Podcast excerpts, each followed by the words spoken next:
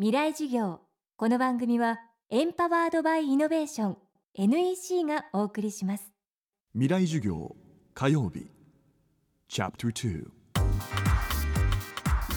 未来授業月曜から木曜のこの時間ラジオを教壇にして開かれる未来のための公開授業です。今週の講師は東京海洋大学教授鈴木徹さん。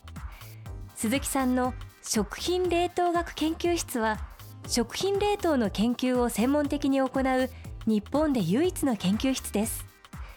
食べ物を冷凍して保存する技術を研究するこの冷凍学という学問は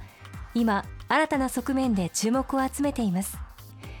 今日は人間が長い歴史の中で手に入れた冷凍という技術の今と未来について伺っていきます。冷凍食品魚介類など食生活に広く利用されている食品冷凍の技術ですが実はまだ万能というわけではないようです。未来事業2時間目。テーマは凍らせる技術の課題と謎。凍らすっていうこと自体で、えー、まあ向いてるもの向いてないものっていうのがあるわけなんですけどもあのお肉類ですとか加工されたものは割と冷凍に向いてるものが多いんですけれども野菜類果物これを一番まあ最初の状態に戻す冷凍して戻そうとしても今の現状ではちょっとできないと。例えばあのレタス一回凍らせて戻しただけでもうダメになってしまう。ダメっていうのはえー、その腐敗腐敗するわけでも栄養素がなくなるわけでもなく色が悪くなるわけでもなく何がダメになるかっていうと歯ごたえがなくなっちゃう。食感が悪くなってしまう。フレッシュなレタスのが、まあ、色も栄養素も変わらないんだけれどもふにゃっとなってしまったらどうですかと商品の価値がなくなってしまうわけですね。いちごもそうですね。ここがなかなか謎でまだあのはっきりと分かってないんです実は。なぜなのかっていうのは我々のまあ見解では水を抱えてるわけなんですが植物細胞っていうのはたくさん。でその水が水風船状態なんですね一つの細胞が。それがやられてしまってポンとこう弾けてしまうと、えー、それが抜けちゃうのでしなっとなってしまうということなんだろうなっていうところまではあの分かってきたところなんですがじゃあなんでそのやられちゃうのかっていうところですね。あの解明できてないということですね。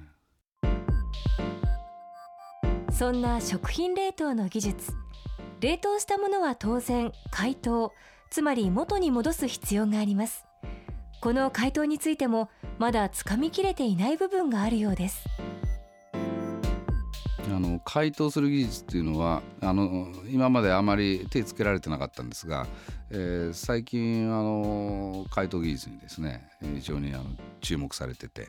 解凍法が違うと全然その元の状態に戻すっていうことが変わってきちゃうんですね。マグロなんか端的で冷凍したマグロをですね解凍法を間違うとぐちゃぐちゃになってしまうでいい解凍法で解凍すると元の状態に近い状態に非常に綺麗な状態で復元できると。具体的に言いますとマグロの冷凍した柵があります、えー、通販等で買えるんですけれどもあの築地でも買えますけれどもね、えー、そういったものを買ってきて同じものをですね、えー、例えばぬるま湯で流しながらこう解凍するともう色が悪くなるし、えー、匂いが出てきてしまうと。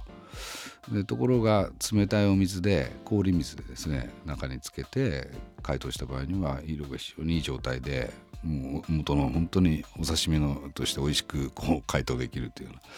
うな、え、それぐらいの違いがある。あるいはよく皆さんが失敗するのは電子レンジですね。電子レンジでマグロの柵をですね。早く解凍しようと思ってチンするとどっかこう逃げちゃったりしてですね。同じものを使ってるにもかかわらず解凍法違反でもう全然変わると。とかまた逆に枝豆。枝豆とかありますね。冷凍した枝豆。非常にクオリティ実は市販で売られてもいいわけなんですがこれ解凍法間違うとあのふにゃふにゃになってしまうと、えー、よく皆さん間違うんですが間違うというかちゃんとあの袋の後ろに書いてあるんですけどもきちっとこうやりなさいと。読まないですよね。読みますか？って言って絶対皆さん読まない。大概。で大体あお湯に入れたらお湯に入れて沸騰したお湯の中に入れてくださいって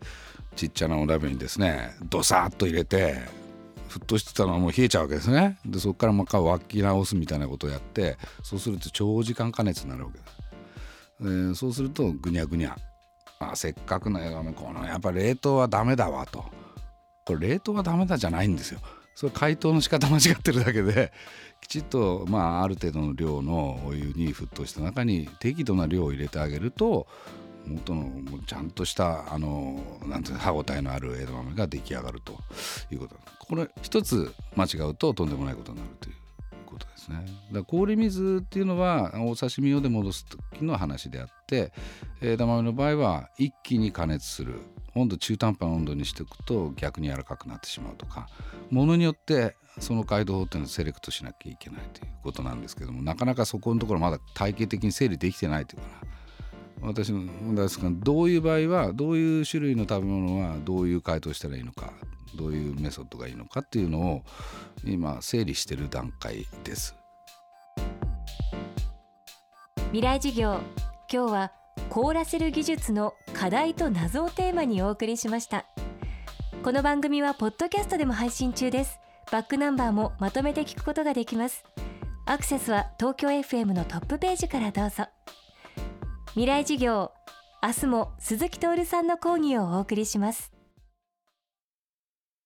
未来授業この番組はエンパワードバイイノベーション NEC がお送りしました。